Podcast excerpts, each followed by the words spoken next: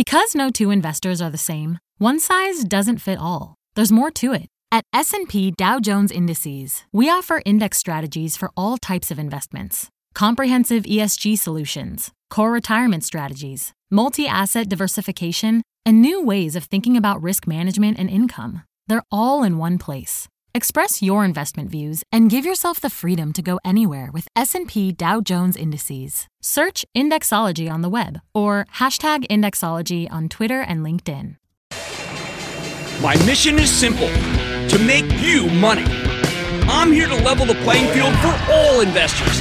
There's always a bull market somewhere, and I promise to help you find it. Mad Money starts now. Hey, I'm Cramer. Welcome to Mad Money. Welcome to Cramerica. Other people want to make friends? I'm just trying to make you some money because my job's not just to entertain, but to educate and teach you. So call me at 1 800 743 CNBC or tweet me at Jim Cramer. Everyone is always fretting about these trade negotiations with China or a more forceful Federal Reserve or the prospect of another government shutdown. But after a day where the Dow gained 118 points, S&P climbed 0.30%, Nasdaq advanced eh, 0.08%. You know what I'm most afraid of? I'm afraid of jeans. Good price. Yep, I think the biggest threat to this bull market is denim. I, right now, at this very moment, am more worried about jeans than I am about China. Why? Because this morning, Levi Strauss, the storied maker of Levi's, filed for an IPO where they expect to raise somewhere between $600 million and $800 million. Oh, it's an exciting deal. Levi's is a great brand. It's got a lot going for it. Profitable. Yes. So, what makes this a threat to the market's animal spirits? Simple. If you went in on the Levi's IPO, you'll probably have to sell some PVH, the parent company of Calvin Klein and Tommy Hilfiger, which is why I think that stock lost nearly two dollars today.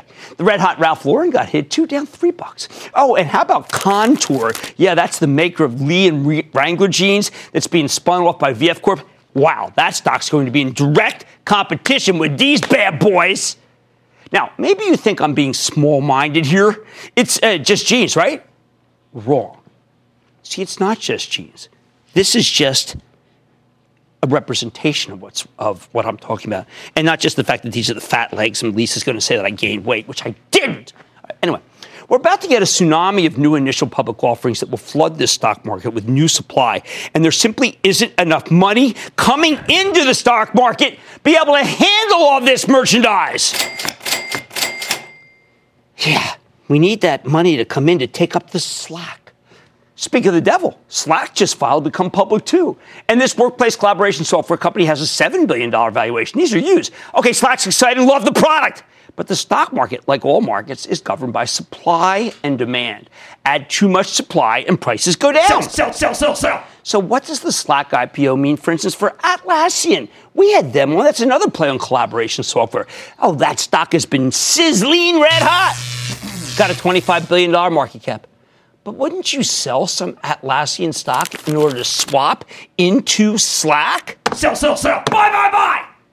I know that's exactly what I would have done back in my old hedge fund days.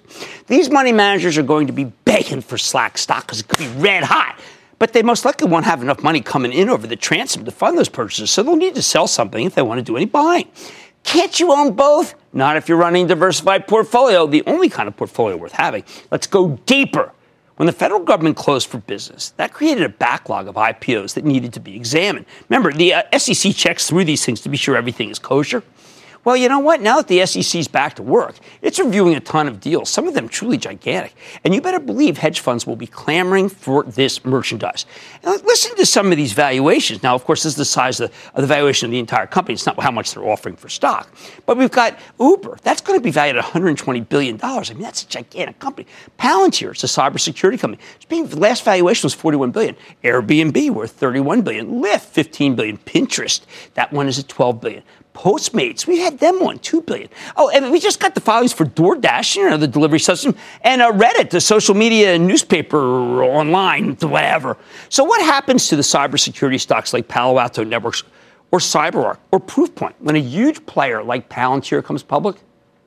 I think the stocks are going to get hit. They'll get hit because there's only so much money that wants to be invested in that group. Some say that that's why the stock of Palo Alto was down $2.20 today, even though there's nothing wrong at Palo Alto. Or how about DoorDash and Postmates, two online delivery plays that we're expecting to come public? Well, what do you think that does to competitor Grubhub? And that stock's already in a downturn. I can tell you what happens nothing good. Worst of all is an IPO like Uber. Uber, the biggest. Uber's a company everyone loves. You have, you have it on your phone. I use the app all the time. Now, you know there'll be tremendous demand for Uber stock, and we're talking about a $120 billion business here. Hedge funds will indicate that they want hundreds of millions of dollars worth of stock. Buy, buy, buy, buy, buy, buy, buy, buy. When they get their uh, Uber allocations, they're going to have to Sell, sell, sell, sell, sell, sell. sell something else to execute those orders. I think they'll sell the stocks of the largest companies around, probably something like a Facebook, an Amazon, an Apple, and Alphabet. These will be natural sources of funds. That's the term that we use for them. So, okay, so let's just pause it. What happens if Uber comes public uh, on the same day? Say that we got a usual rumor about how Apple's cutting back orders for iPhone co- components. Isn't that just a constant? What if China decides to launch a subtle boycott, suggesting Chinese customers should buy Huawei instead of Apple phones, since our president is trying to get Huawei boycotted worldwide? Well, you better believe the stock will get hit extra hard, and it will be used as a source of funds to buy something new. I don't know, something hotter, something like Lyft. I see ripples everywhere, and they're not good ripples. Won't the smoking hot cloud kings become sources of funds for Pinterest? I can see stock of Salesforce, Adobe selling off because some lucky hedge fund just got a big allocation of those. Who wants to own any hotel stocks if you've got a chance to buy a spot of Airbnb? Certainly not me.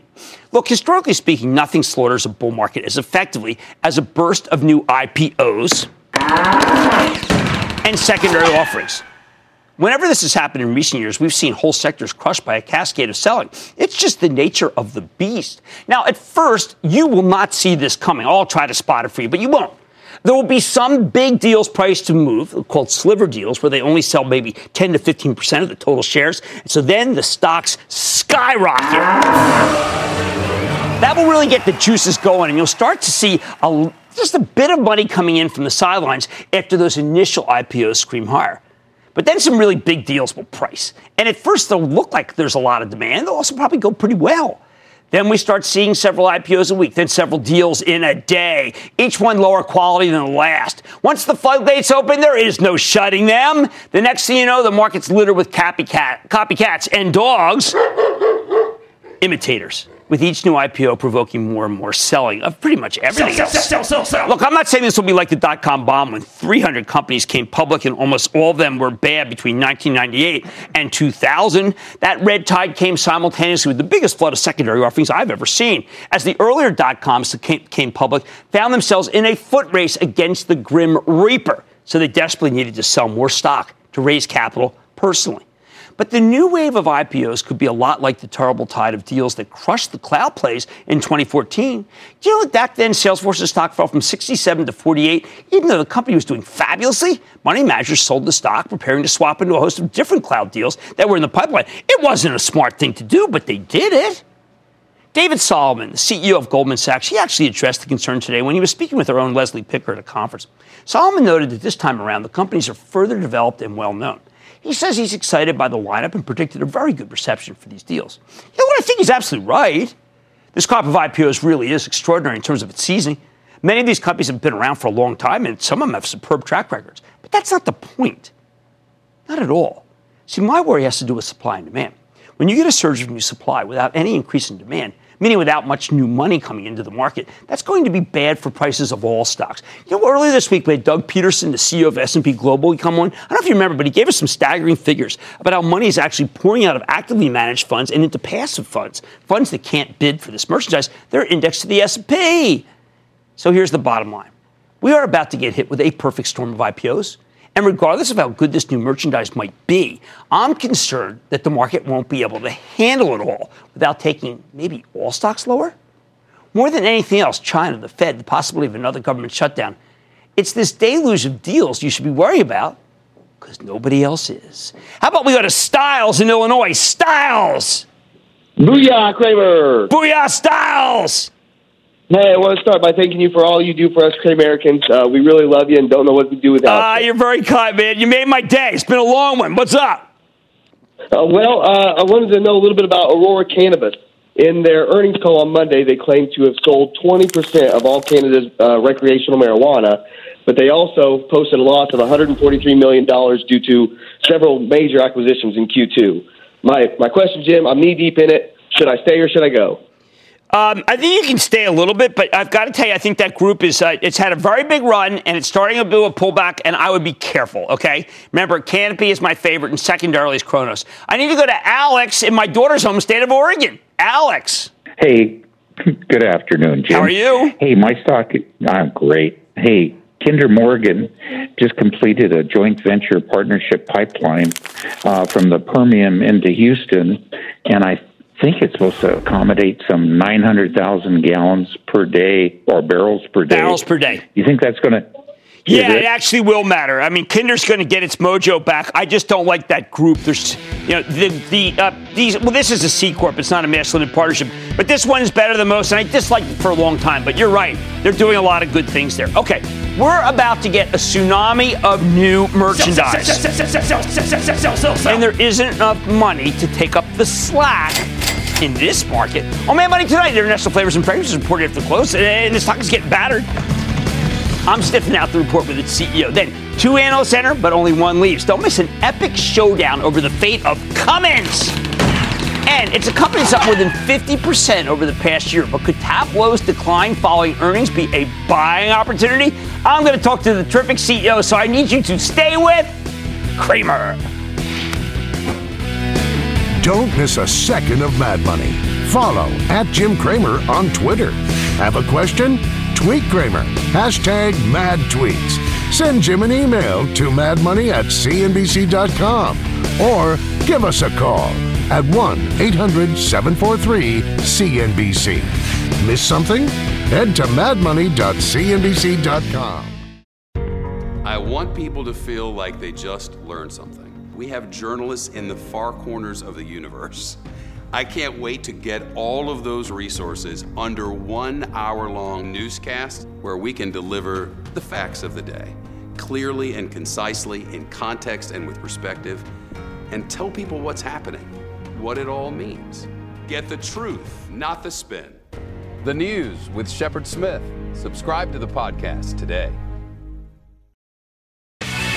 This company drives the science behind products we smell and taste. Have investors caught the scent of a winner? Or does IFF need to do more to stimulate the market senses? When a company reports seemingly subpar numbers, you expect the stock to get hammered, especially if it's already run up ahead of the earnings. That's exactly what happened to IFF, International Flavors and Fragrances for you home Givers. This company, which creates proprietary scents and taste for all sorts of consumer packaged goods, reported after the close today, and the stock got battered in after hours trading. I can see why at first glance. It doesn't look perfect. IFF delivered an 8 cent earnings miss off a $1.30 basis, slightly weaker than expected sales, in part because Frutarom, new acquisition, the competitor they acquired last year, softer than anticipated. But I think we have to drill down on that too. On top of that, the full year forecast seemed a tad light. All right, so I'm a little confused. IFF has been a very well run company, 130 years old, uh, something I've been recommending since I was at Goldman in 1985. So I got to figure out what's going on here before I just say, let's buy it. So let's take a closer look with Andreas Fibig. He's the chairman and CEO of International Flavors and Fragrances to learn more about the quarter and where the company's headed. Mr. Fibig, welcome back to Mad Money. Andreas, have a seat. Good to see you, sir. Good to be back. All right, one thing is certain. Every time you've come on, you have told us uh, that there are certain things that happen that are moving parts. The last time you said there'd be a secondary, uh, the stock just had one of the biggest moves in the market. This time, the stock came in very hot to the quarter. Yes. Can you walk us through it? Because to me, the most important line of all this is you reaffirmed your view. Yes, absolutely. What is important is we delivered on all the key metrics for last year and the fourth quarter as well. And we are confirming our long-term guidance guidance as, as well. So we're all very excited, in particular about the integration of Frutarom. Well, let's talk about that because when I look at the Frutarom line, people were saying I looked up the consensus was for 370 million. It came in at 359 million. So I think there could be some people say they just bought this thing; it's already slowing. Yeah. That's not the case, right? No, actually, if you compare third quarter to fourth quarter of the Frutarom, for example, it's accelerating in, in sales. And we should not forget the fourth quarter was not completely a full quarter. We closed at the 4th of October. So there are a couple of days missing as well. I don't want to exaggerate that, but that's the fact. Well, let's go the other way. Tell us about what they have that you were so excited about. Yeah. So first of all, um, the naturals. We all know that the trend for naturals is in the market for a while, and 75% of all their offerings are natural products. Secondly, they have a very big and large customer base. And this large customer base is particularly these faster growing smaller companies. So we have now in our industry the largest and broadest customer base with 30,000 customers. And then on top of it, we are going into some of the adjacent areas where we have experimented over the last uh, couple of years with active cosmetics already on our own, but now we are bringing some other adjacent areas like food, natural food protection, natural colors, or health uh, products in as well with all natural ingredients. And we believe that this can help us to accelerate our growth actually to 5 to 7%. I think it's important. There's a generation of people who never really thought about natural ingredients. We just bought what was ever on the shelf. Yep. But this new generation of people, say between the age of 20 and 35, they look at the label. They don't want to see a lot of ingredients. Exactly. They want to have a clean label. They want to have natural ingredients. And then what we should not uh, underestimate, there is basically a, a demand for plant-based protein, alternative proteins, which is a huge market for us because we have to make it palatable. Everyone's laughing because uh, I, my, I have vegetarian daughters, and this is what life is. Yes. And I, if I'm not sensitive to it, then I'm old-fashioned and a fuddy-duddy. It's what they want. Okay. All right. So how are we doing? Uh, uh, are we doing in flavors here? Because uh, consensus was 417, came in at 401. Again, I mean, there's so many moving parts of currencies. There's always a lot of you know maybe some one-time things. I want people to feel confident, stock down eight or ten, that they should know that people are selling because they're uninformed. Okay. No, what, what we have to say is we will deliver, we will deliver on our, on our guidance. We did it last last year. We believe that we can accelerate the growth on the top line, five to seven percent, and around 10% EPS EPS growth as well on the midterm, which I think is a good good number. For consumer packaged Yeah. goods, it's stronger than almost every one. Yeah. And how are we doing it? We do it through areas where we have intrinsic higher growth in the marketplace. Right. That's number one. Number two, we believe that we have a lot of cross-selling opportunities into the new customer base Right. with the exec, uh, uh, already existing uh, products, and we have an unmatched product pipeline right now. We have so many innovations in our pipeline, like new modulators, for example, where we can reduce sugar. We talked about right. this, for example. Right. How about uh, Greater Asia? Uh, it, it seem, and uh, India seem very strong. Very, very strong. We're actually market leader in India. We are right now have a, a big uh, capital investment there as well. We are building the most modern and state-of-the-art flavors and fragrance plant in India. Fragrances uh, remains very strong. It's just a universality, even in an era when people want selfies, you can't smell the fragrance. But people seem to just, it, it's just a great growth market. Estee Lauder's been telling me. Yeah, it's, it's a very good growth market on, on both sides, on the fragrances, but on the uh, active cosmetics as well, particularly for, for everything which goes on, on the skin or on, on, on, on the hair. What we have had last year, a bit on the fragrance side, is that the raw material prices went through the roof, Yeah. and we still expect some inflation. So we have to catch up with price. And if you have seen something in last year where we had a bit of a weakness, that was certainly the catch up with the raw materials in the, in the fragrance business. Uh, balance sheet now uh, totally great, after, even after a very big acquisition, right? No, it's good. Balance sheet is good. We will pay back our debt. You know, it's a very high cash generative business, so we're very optimistic on that. And is there any new flavor that people like? I know each time you've told me about something that, I mean, because we know, for instance, we are uh, friends with the guys from McCormick, Ah. and people like spice. Is it natural spice? They want hot because it doesn't put weight on. Hot is right. And what we can do, for example, and we discussed it with one of our customers, to do on potato chips, different flavors on, on the different side of the chip. And we have just- Different. Si- Yeah. Really? I was with the guy head of Frito Lay last I- I night. They just you. love that. Yeah, because we, we have uh, bought a company, a very small startup, and they can do 3D printing of flavors on every on any surface, basically. That is brilliant. Well, Andreas, I think that people getting an opportunity again, like you said, that they would on the secondary. That was one of the great opportunities of last year. This might be one for this year. That's Andreas Fibig. I, guys, I know this company since it was one of my, actually, I worked very closely with them in the 1980s at Goldman. This is a real deal, 130 year old company. He's the chairman and CEO of International Flavors and Fragrances. They have money's back after the break.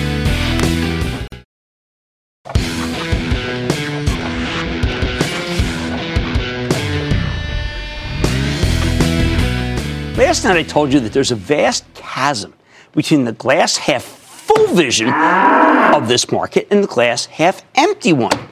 Normally, these two perspectives aren't that different because there's only so much your worldview can diverge from the facts on the ground. But you know that we are in a bizarre binary moment. Sell, sell, sell where the facts are kind of up in the air every day. If you think the president will negotiate a trade deal with China and the Federal Reserve will continue to hold off on hitting us with more rate hikes, then the future certainly looks pretty bright. If you think there's no chance of a deal and the trade war will keep escalating, crushing the Chinese economy, which will then export its weakness to Europe, well, then the future looks mighty grim. Now, look, you know, I am in the glass half full camp, but there's no denying that the stock market has become polarized, and all of this just filters down to individual stocks. So, you know what I'm going to do? Because I really want you to understand how this works. I'm going to give you a textbook example of what's happening. Last week, we got some mixed results from Cummins. That's a classic smokestack industrial company. We interviewed them years ago, and it makes engines and related components for trucks buses, RVs, construction equipment, and locomotives, as well as power generators for a variety of end markets. Many people think they make the best in the world. Really, though, Cummins is mainly a play on medium and heavy duty trucks, one that's widely perceived as being hostage to the Chinese economy. So, after years of outperformance, we watched with horror as this stock melted down in 2018 when President Trump started rolling out his tariffs on imports from China. Cummins was immediately identified as one of the major losers from the trade war. Then, when our economy took a turn for the worse in the fourth quarter, thanks to Fed chiefs Jay Powell's boneheaded insistence on a series of lockstep rate hikes, the stock got slammed yet again. From its peak in January of last year to its lows in late December, Cummins lost nearly 32% of its value. The house of pain. Since then, now the stock has rebounded dramatically, along with the rest of the industrials. It's up nearly 23% from its lows, in part because the Fed stopped talking about the need to destroy our economy in order to save it from the scourge of non existent inflation. But here's what intrigues me about the story. Last Tuesday, Cummins reported a decidedly mixed quarter. They delivered a nice top line beat. That's the revenue line, okay? Coupled with a big bottom line miss. That's the earnings line. And the guidance, let's just call it cautious. Now, initially, the stock got slammed. But then management told a reassuring story in the conference call. Cummins bounced off its lows, closing down less than a dollar last Wednesday. I, I was shocked. I thought this thing was a goner. Yet, in keeping with the bipolar nature of this market, some analysts had wildly different reactions to these results. The very next day, Baird, really good company, especially when it comes to machinery, they upgraded Cummins from neutral to outperform. That's uh, hold to buy in the, lang- in the lingo. Opco downgraded from outperform to perform, removing their price target in the process. That's right. Now we got a good old fashioned analyst gunfight. Oh, I love it when we get these dueling pieces of research because you always want to know the best arguments of both the Bulls and the Bears, right? You certainly before you pull the trigger. It's a Mad Max Beyond Thunderdome situation. Two analysts enter, one analyst leaves. But if that's too lowbrow for you, feel free to think of it as a Hegelian dialectic. You got the bullish thesis from Baird, and you got the bearish thesis from OPCO. And hopefully, by pitting them against each other, we'll end up with a smarter synthesis that helps us figure out where Cummins stock might really be headed. You've got to do this process before you buy an individual stock. First, though, allow me to set the scene. Last year, the stock became a proxy for the health of the global economy and particularly the intensity of the trade war with China. I often talk about oil being that proxy, but Cummins stock is one to watch too. See, Cummins gets nearly 10% of its sales from the PRC, and that is a sizable chunk. And until recently, it was uh, by far the fastest growing part of the business. That's what matters, okay? It's where we call the delta, where it's really starting to pick up. So when President Trump started cracking down on China for its predatory trade practices, Cummins was suddenly in the crosshairs. Our tariffs have hammered the Chinese economy. It's now growing at its slowest pace in decades. And that, in turn, has hammered Cummins. In 2017, the company's China sales grew at a 38% clip. Remember, we're pretty hunky dory with them then. But last year, that growth slowed dramatically, with China sales up less than 9%. This was their fastest growing region. It's now their slowest growing region. Still, for much of last year, Cummins had a major positive offsetting their Chinese weaknesses. As Benno Dorer, the CEO of Clorox, told us in October, there's an urgent need for additional trucking capacity here in the U.S. But after the Federal Reserve signaled that it was willing to crush the economy in the fourth quarter, the story changed. Truck orders started plummeting. In December, heavy duty Class 8 truck orders were down a staggering 43% versus the previous year and down 24% versus the previous month. Medium duty trucks, that's class 5 to 7, so their net orders, new orders, declined by 5% year over year and 14% month over month. The preliminary data for January looks even worse. Cancellation rates, they have surged. Thank you, Mr. Powell. They know nothing. Remember, this whole slowdown was caused by the Fed. So when Jay Powell uh, shelved his plans for more rate hikes, the demand for trucks, well, let's just say they should be starting to bounce back. When Cummins reported last week, though, the numbers were pretty suboptimal. However, this is why I always say to listen to the conference call. Okay, CEO Thomas Linebarger, I'm sorry, Linebarger, painted a brighter picture. While he expects more weakness in China, along with stagnation in Europe and India, he's also anticipating some real strength in North America and Brazil. He believes 2019 will be a good year. That's why the stock barely got dinged in response to the quarter. So Linebarger changes the narrative from the headlines thinking that things are bad to something that makes us much more confident. Now, like I mentioned earlier, Wall Street's reaction to these numbers was all over the place. Baird upgrades Cummins from neutral to outperform, raising the price target from 144 to 195. That's really huge.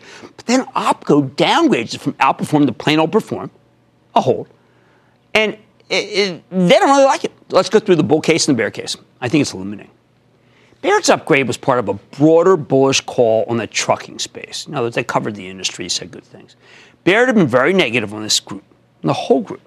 But now the truck orders have come down, they got more positive. Why? Because historically, the truck stocks tend to bottom right around when Class 8 truck orders see their most significant declines. I've studied this cycle for years. That's the case. In short, they think you need to anticipate the eventual turnaround in the trucking business because if you wait for the data to improve, you'll miss the rally in these, in these stocks. I, uh, this is often the case, whether it be semiconductor capital equipment, whether it be farm equipment, Deere reports tomorrow. This is what you always see. Baird views Cummins as one of the most compelling ways to play the upcoming re rating of the truck stocks. That means they're going to be liked more. It's a very well run company, gets more than half of its sales from North America. They argue that this process tends to take about 12 to 8 to 15 months. And over the time, over that time, the stock could produce some terrific gains. However, the analysts at Baird also acknowledge that there's a real risk that they could be too early with their bottom call always a risk when you make a bottom call. Basically, the bull thesis is that the truck business has gotten so tough that it's now poised for a turn. And while they, that may sound counterintuitive, it makes sense to me given that we're no longer fighting the Fed. All right, but how about this bear case from OPCO? Smart guys. They like Cummins, but now they expect the 2020 fiscal year will be down year, a down year for North American trucking business. And that is really bad for companies. You can't be recommending a stock that the year is going to be worse than last year. There's also a lot of uncertainty in China, and that doesn't help them. On the other hand, if we get a trade deal with China, these bearish analysts admit that the engine makers' earnings would explode higher. At the end of the day, they don't feel comfortable pounding the table on Cummins when the North American truck business is declining, though. Notice both the bulls and the bears believe the near future looks ugly for Cummins. They just have totally different interpretations of what that near term ugliness looks like. Wow. It really is like that every day in the institutional trading and research firms. The bottom line to me, the glass is half full.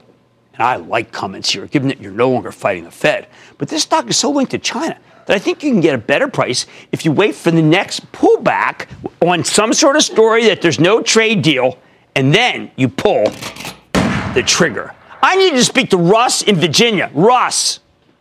Hello, Jim, and booyah. Man, I'm liking hey, that. I hope you're doing well, and thanks again for all that you do to help oh, investors oh, navigate you. the market. Thank you very hey, much. Hey, Jim, I've been closely watching and doing some investing in the transport sectors, air freight, logistics, road, and rail. Wow, you I'm know that's a controversial sector right now, Russ. You tend to prefer the larger players in this sector compared to a medium-sized company like Knight Swift KNX Oh boy, I do like Knight Swift. But you know what? I've become very partial to United Parcel. Now you may think, well, wait a second. That's not what you want. You want a trucker. And the one you you have, I'm going to say, is best of breed. Why do I like UPS more? Because I am convinced that interest rates aren't going higher right now and it yields 3.25. I, Russ, want to give you some dividend protection if you're going to play the transports. Rails, by the way, wow. Uh, Union Pacific just announced gigantic buyback. Joseph, in Texas. Hey, Joseph. Hey, this is Joseph in Beaumont, Texas. Done. I want to give a big booyah to Cramer and ask Cramer about Honeywell. Honeywell, I just I, I, I, gave a talk today for uh, club members of ActionAlertsPlus.com, and I said that this is the stock that I would buy right here buy, buy, buy. as a way to be able to play the airline cycle, particularly if we get a trade deal.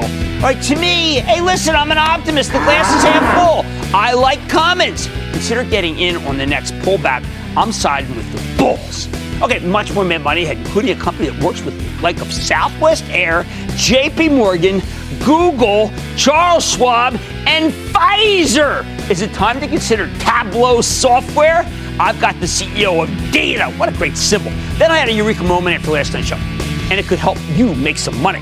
I'll reveal it and put it in context. Your calls, rapid fire, in tonight's edition of the Lightning Round. So stay with Cramer.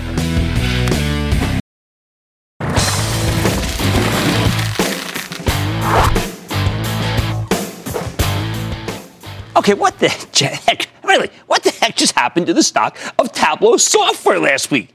Tableau is a data analytics powerhouse. It's been one of the hottest stories in the cloud as they've made a big push to shift toward a subscription-based software as a service business model, SaaS, okay? I've been recommending the stock since it traded $60 back in the spring of 2017. Since then, it's more than doubled, trading as high as 127 as of today. In fact, Tableau is one of the few growth stocks that actually managed to rally during the fourth quarter, and as the new year began, it kept climbing to new highs. Then the company reported a week ago, and the stock lost nearly 7% of its value in a single session, falling from 132 to 123. What went wrong? Well, Tableau delivered a nice top and bottom line beat, and the company maintained its full year forecast. But Wall Street seemed confused by management's guidance for the next quarter, perhaps because of some complicated accounting issues. So, are we getting a viable pullback, one that's already been re- repealed based on this misunderstanding, or is there real cause for concern? Let's check in with Adam Selipsky. He's the president and CEO of Tableau Software, totally bankable. Get a better read on the quarter and his company's prospects. Mr. Selipsky, welcome back to Mad Money. Thanks, Jim. It's great to be back with you again. Appreciate well, it. I got to tell you, I looked at the quarter. I mean, maybe I took two years of accounting and I said they are just crushing it. They are switching to a subscription business. It is a little di- little bit difficult to understand. But I look at some of these uh, the annual recurring revenues that you've got. These gigantic number of new million dollar subscriptions. Isn't that the best way to evaluate how you guys are doing? I think just looking at the ongoing customer momentum and the momentum that we're building uh, as a business is, is by far the best way. That's how I think about the business and um, kind of let the markets take care of themselves. As you mentioned, we've got well over an $800 million uh, uh, annual recurring revenue uh, line item now. And uh, you know, most importantly, we have a, a ton of really interesting, excited, uh, cutting edge customers, both big and small, kind of changing their organizations with Tableau. Well, one of the things that I thought that was pretty incredible is a new product that you literally just introduced that answers, I think, a lot of the questions that people have who don't really understand how to code or figure out how to even ask their data. And it's called Ask Data. I think that this sounds very empowering for people who didn't necessarily get a computer science degree. Uh, that's exactly right. Uh, it, today's a really exciting day. We launched the newest version of Tableau this morning with uh, data preparation capabilities, new mobile environments, integration with PowerPoint, and as you said, Ask Data, which is a new natural language processing capability in Tableau. It basically lets you ask completely natural questions in human language, like, How were my sales last week? And Tableau gives you back a complete uh, Tableau visualization of the answer. It's got really smart algorithms inside of it, which translate uh, things like bookings or uh, sales and revenue all into this uh, into the same uh, same concept. And we think it's really going to be a, a, dramatic step forward in terms of uh, making it easier for people to work with data. We think it's the type of technology that over time can uh, enable millions or even tens of millions of people to work with data without being data scientists. Okay, well, that's a good example. You, you've got a couple of really fabulous clients. I was going to talk about one that has millions of pieces of data that has to run on time in order to be able to make it so people love their product. And that's Southwest Air. I interview Gary Kelly every single quarter. I mm-hmm. know he has got the leanest ship. He uses your program. So I thought you could tell us how Southwest, Area, eh, Southwest Airlines benefits from Tableau. Well, we're really excited to be partnering with Southwest. Have, uh, there are thousands of people at Tableau, uh, sorry, at Southwest uh, across uh, over 35 different departments using Tableau. One of the most exciting applications is their uh, on time performance tracker. So it used to take them days to assemble all of this uh, perf- on time data performance. Uh, across maybe 100 different data sources. And now they have a near real time tracker which updates every 15 minutes which people across the company, including senior management, uh, can use to, to understand their on time performance. And for a, a customer focused airline like Southwest, you can only imagine how important that is. No, the record depends upon it. And then another, we're very uh, close to a lot of drug companies that have so many different moving pieces of data in order to be able to figure out whether their trials are working. A great company, Pfizer, that's probably the most blue chip account that you can get. So, what's Pfizer doing with Tableau? Uh, we have a, very close partnership with Pfizer. And in fact, uh, uh, they were actually on stage in our uh, keynote presentation at Tableau Conference this past October. Uh, so there are over 25,000 people at Pfizer now who are using Tableau. Uh, you can only imagine it's across a whole variety of applications. but I'm, I'm really excited about how they're using Tableau in clinical trials and to actually improve patient outcomes and to change treatment plans by doing massive analysis using Tableau. It's, it's a just a, a, a really empowering and uh, an important use case that we, uh, we, we focus on together. Well, just so everyone understands the language, because I think this dovetails. On the conference call, you said something really terrific. You said, what you do is you take needlessly complex tasks and you make them into simple and visual processes. I think that really, for those who've never used your product, really is just a, a really great way to look at what you do. Well, I think more and more we're trying to just lower the barriers to using data. You know, we think that you know, every decision that every knowledge worker in the world makes uh, it should be a data driven decision. And that's going to be a work in process. That's a vision. We'll get there in time. But we're starting to enter the age of analytics ubiquity where you know, millions and eventually tens and maybe even more than that of knowledge workers are going to be using data every day as part of their you know, normal, uh, normal work life. So technologies like Ask Data we think can be really fundamental because for the first time, instead of asking people to come to the software, we're bringing the software to where uh, to the way that people already think today.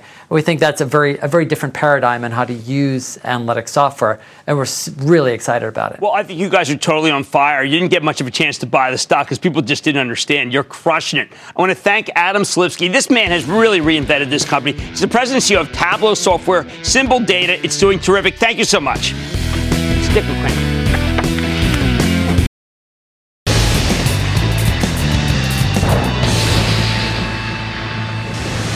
It is time! It's over the light! And then the lightning round is over. Are you ready, skate? It's over the lightning round. I'm starting with I'm starting with Ramon in California. Ramon. Booyah, Zimbabwe. This is Ramon calling from California where the mountains are white right now. It's just like the substance I used to mess with back in the days. Jim, I was brought up in Pacoima, the great working class city where a lot of proud Mexicans work to survive, and I just want to thank you for what you do. I hope you can continue helping others like me to make their hard-earned savings grow. So from the place where I was raised, I'd like to judge you a member of the Louver Street Locals and crown you a chief. Well, My you. question, homie, is on Fitbit, Sticker Fit. Uh, you know what? I would have liked Fitbit at one time, like I would have liked Fossil. I know uh, obviously Fitbit is uh, better, better in terms of health, but uh, the Apple Watch is, is king, and while Fitbit can sneak back, you know, own Apple, don't trade it. And the service revenue, some people putting up some nice new watches on my Twitter feed. I like that one. I need to go to, I'm going to mispronounce this perhaps, Lisi in California. Lisi? it's Lise. Hi, Jim. Lise, all right, Lise, how you doing? I was great. I was wondering about Moderna. They cured cancer last okay. week in I pulled up with these guys when I was at the J.P. Morgan Healthcare Conference, and I was quite impressed. I think it is a winner. Now, a little speculative, but you've got a good call. You've got a good call. Hey, why don't we go to Teresa in New York? Teresa! Booyah! Jim, how are you? I am good, Teresa. Uh, Teresa, how about you?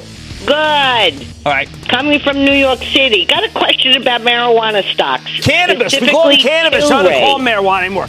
I call them pot stocks. Go ahead. Pot stock. Okay, Tilray. Well, you know, two rays okay. Big short squeeze. You know, we've got two that we like. Our favorite is Canopy. That's because they got the four bill from Constellation. And our second one is going to be Cronos. And we're going to stick with our two. Those are the ones that brought us here. Let's go to Mitch in Minnesota. Mitch. Hey, Jim Big Booyah from Minneapolis. Nice. Cold a little. We were with hey, Brian Cornell yesterday from Minneapolis. He's terrific. What's up? That's right. You enjoyed your Super Bowl trip here. What are your thoughts on biotech company Exelixis, E-X-E-L? We like Exelixis. We think that it's got a lot of good stuff, but we recognize that it is speculative. We profiled it several times, and we're on, and we're on on board. Hey, why don't we go to Ernesto in New York? Ernesto. Hello, Jim Cramer. It's Ernesto from the Bronx. Hey, how I you was doing, just buddy? wondering. I'm good, and yourself? Good, good, good. Good. I was just wondering, with the failure of the Worldview 4 and the stock down more than 85% from its high, is this a good buying opportunity? Shouldn't they be able to send one of their satellites with arms to help their satellite, or is this stock junk? And what, what was the stock? I'm sorry. Maxar No, Technology. Maxar, no, no, no. Way too speculative. I, I don't know why it will bounce. I'm going to have to ask you to. I'm going to have to say. Don't buy. Don't buy. Okay, don't now buy. we're going to James in Utah. James. Booyah, Mr. Cramer. Booyah.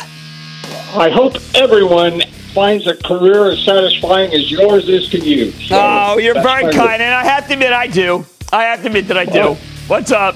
Oh, what's up? Okay, in light of this battle against uh, plastic straws and pack food, pa- fast food packaging, and the dividend, what do you think of international paper? Well, IP? you know what? I think I wish that they really were playing on uh, paper straws. I didn't make the same mistake with WestRock.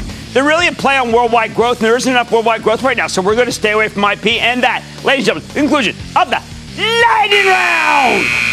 The Lightning Round is sponsored by TD Ameritrade.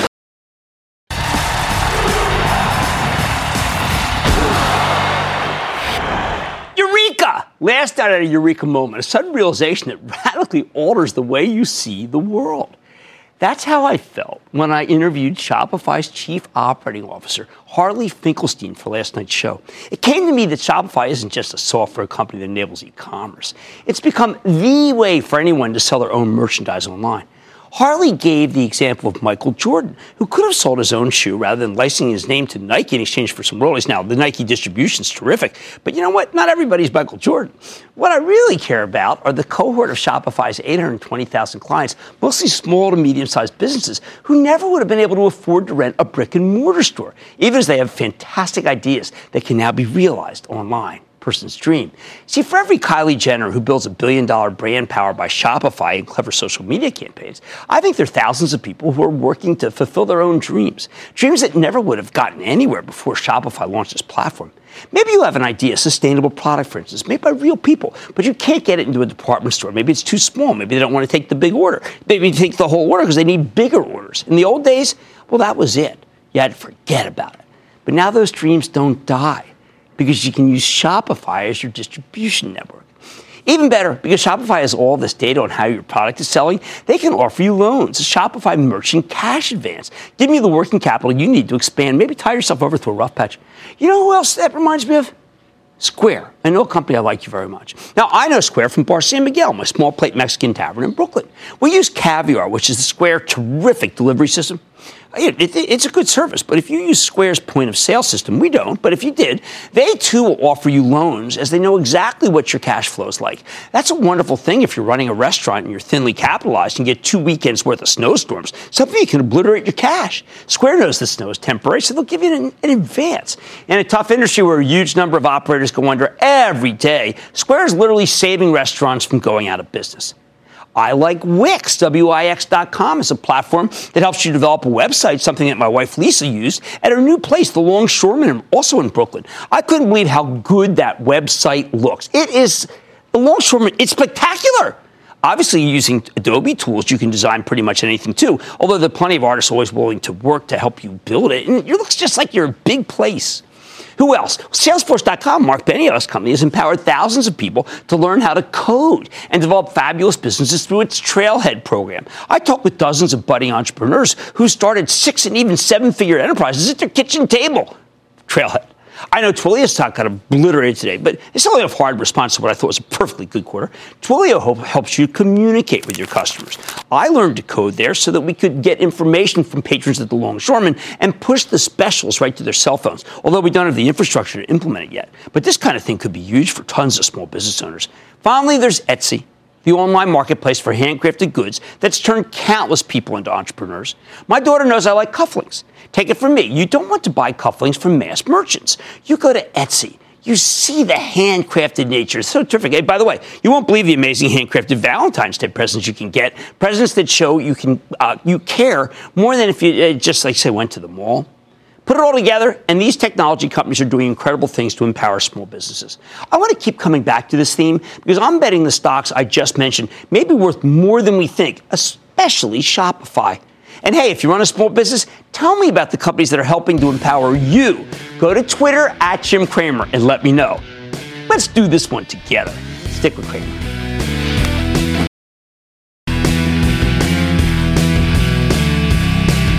So excited. I got Chuck Robbins tomorrow on Squawk on the Street. He smoked it. That's right. Cisco just a monster good quarter. I can't wait to speak to him. Like I said, there's always a market somewhere. I promise I'll find it just for you right here on Mad Money. I'm Jim Cramer, and I will see you tomorrow. CNBC's Workforce Executive Council is a premier group of C suite human resources executives from leading companies across the country. It offers a members only portal and chat, plus exclusive industry content, with access to breaking news calls and digital networking experiences. The network and resources HR leaders need now. Apply to the Workforce Executive Council at cnbccouncils.com slash WEC.